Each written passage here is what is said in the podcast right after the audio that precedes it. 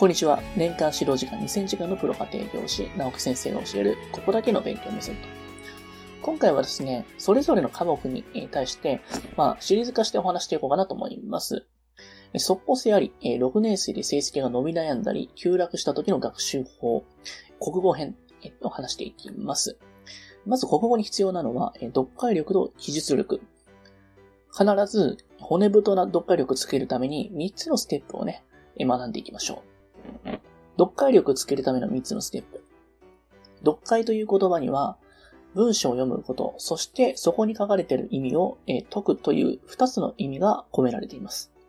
子供たちの読解の問題点も、そもそも文章に書かれている内容を読み取れているかと、えー、そういった問題と、そこに書かれている意味を解釈できているかっていう問題に分けられます。気をつけたいのは、大人の読解とは問題が異なるということです。中学受験ではどのような力が求められているのか、え、まだ幼い子供たちの読解力をどのように育てるべきなのか考えてみましょう。ステップは、文章の読み方。え、語彙をどうやって増やしていくのか。え、文章を読む。え、まず文章には作者が思い描いたイメージが表現されています。そのイメージを私たちに届けてくれるのが言葉です。まずは言葉を知ること。つまり語彙を増やすこと。これが読むための第一歩です。次の例文ですが、親御さんはどういう風に感じるでしょうか飼い犬と触れ合いの中で、動物を慈しむ気持ちが育まれるということが、この物語のテーマである。大人にとっては、えー、なんということのない文章だと思います。しかし子供にはすごく難しいと言っていました。子供たちは大人が思うように、えー、思う以上に言葉を知らないものです。語彙を増やす。えー、言葉というのは会話とか文章といった文脈の中で使われています。一つ一つの言葉の意味を辞書的に覚えること。つまり、ドリルのように言葉を覚える、えー、取り組み。入試とかテストの前の知識、えー、知識の整理としては効果的なんですけれども、日々の語彙の獲得手段としてはなかなかお勧めできません。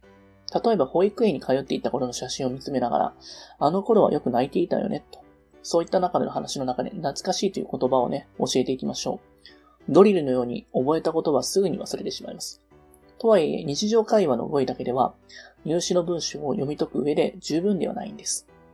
日頃から高度な語彙を身につける取り組みが必要でしょう。6年生にもなると、新聞の一面記事には目を通すといった取り組みをしている子も多くいます。また塾では様々な文章を勉強します。テキストだけではなく、テストにも言葉との出会いはあります。文脈の中でこの言葉の意味は何だろうと思って、辞書で意味を調べる姿勢を身につけましょう。ここで一番注意してほしいのは、テストの復習の際にお子さんに意味のわからない言葉を調べさせたとします。ところが子供たちが調べていない言葉、分かっていると思っていた言葉、改めて尋ねると、実は分かっていなかったということが多々あります。めんどくさくて調べていないこともあるでしょうが、小学生の場合は自分にとって分かる言葉と分からない言葉の仕分けができないことがあります。はじめのうちは子供が分かっているという言葉の中からいくつか意味を尋ねてみて、知っているつもりになっていただけたということを教えてあげるのも良いでしょう。続いて、評論、説明文の読み方、言葉を言葉として読むためにという話をしていきます。言葉が分かれば文章からイメージを受け取ることができるでしょう。読書好きな子であれば文章を目で追いかけるだけで映画の世界に入り込んだように感じるかもしれないです。しかし、読書好きな子が必ずしも受験の国語の読解力があるとは言えません。むしろ、読書好きな子ほどハマりやすい落とし穴もあります。その一つが評論読解です。いくら本が好きだと言っても、これまで読んできたジャンルは圧倒的に物語ですよね。それも子供にとって馴染みのある言葉を集めて書かれた柔らかい物語が多いでしょう。このような文章に馴染んだこの読みは、流れるように文章を追ってイメージの世界に入り込みます。言葉そのものをあまり意識しない読み方ですね。そのような読み方を評論に持ち込むとどういう風になるのか。流れるような言葉の拾い方はできないです。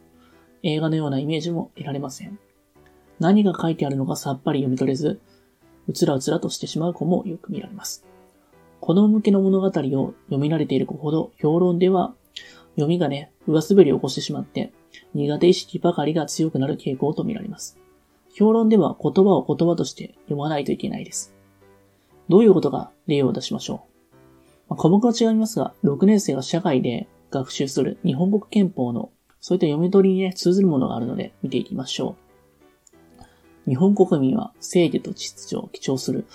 国際平和は誠実に希求し、国権の発動たる戦争と武力による威嚇または武力の行使は国際紛争を解決する手段としては永久にこれを放棄する。この文章を流れるように目で追ってイメージの世界に浸ることはできません。まず言葉を言葉として受け取って言葉の持つ意味を考えることになります。正義と秩序を基調とする。そういった表現を読んで物語が訴えてくるようなイメージにはならないです。正義はまず、正義という言葉の枠をもとにイメージを得るものです。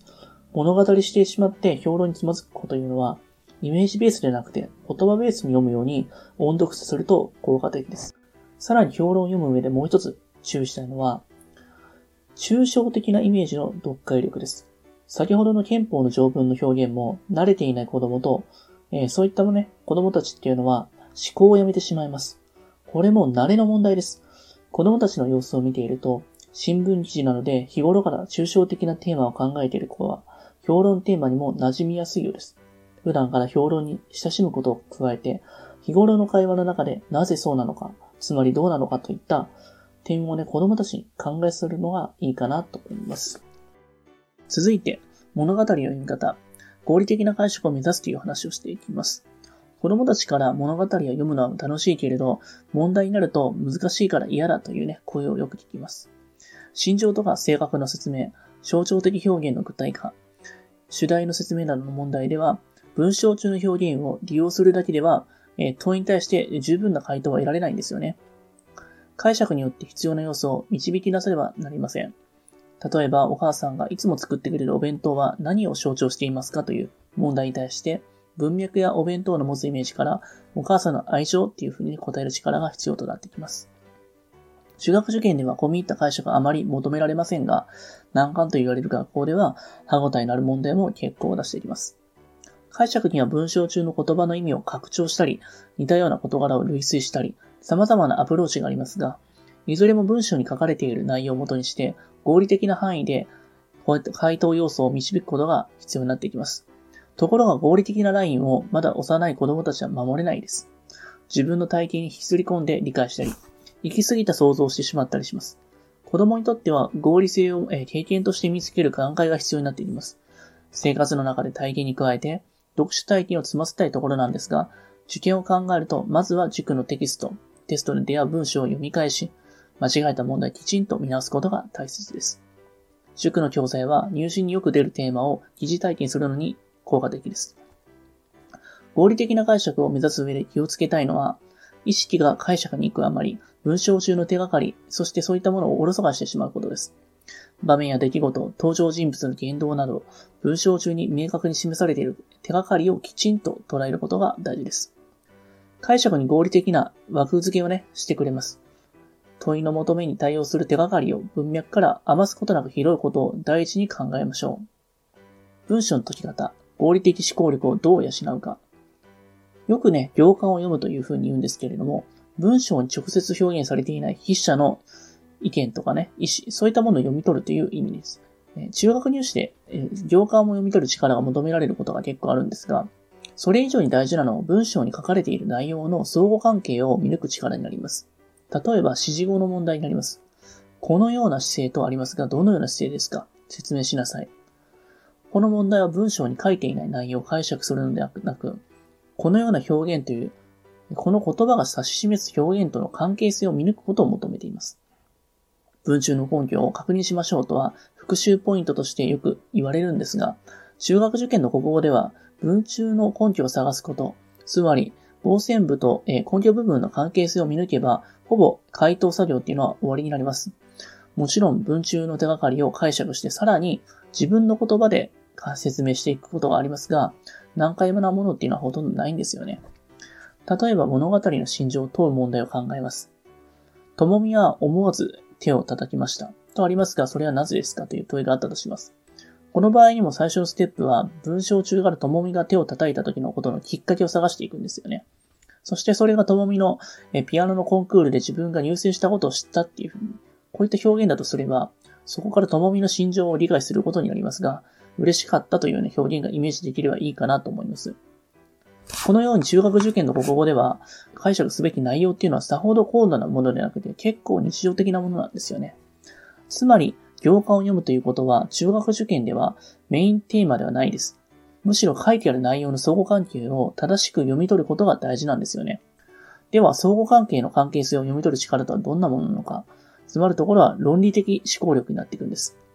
論理的思考力っていうのは、入試では授業で習った文章がそのまま出題されることはまずないです。毎度間違った文章を読み解く中で、子供たちの力が点数化されることになります。もちろん漢字、語句、語彙など、知識の有無が点数の差となりますが、主として求められている力というのは、子供の論理性なんです。見方を変えれば、毎度違った文章を通して、子供のどんな力を測れるのかという論理性しかないとも言えます。論理性というのは物事の道筋、そして、誰にでも納得してもらえる考え方を述べることです。水泳の得意な僕は、プールの中でクラスのヒーローだ。連日をうどるような暑さが続いていて、パパもママもうんざりしている。しかし僕は、この暑い夏が終わってしまってほしくないと思っている。そういった文章で、防線部の意味を説明しなさいと問われれば、水泳の得意な僕は、プールの中でクラスのヒーローだという部分に着目すると思います。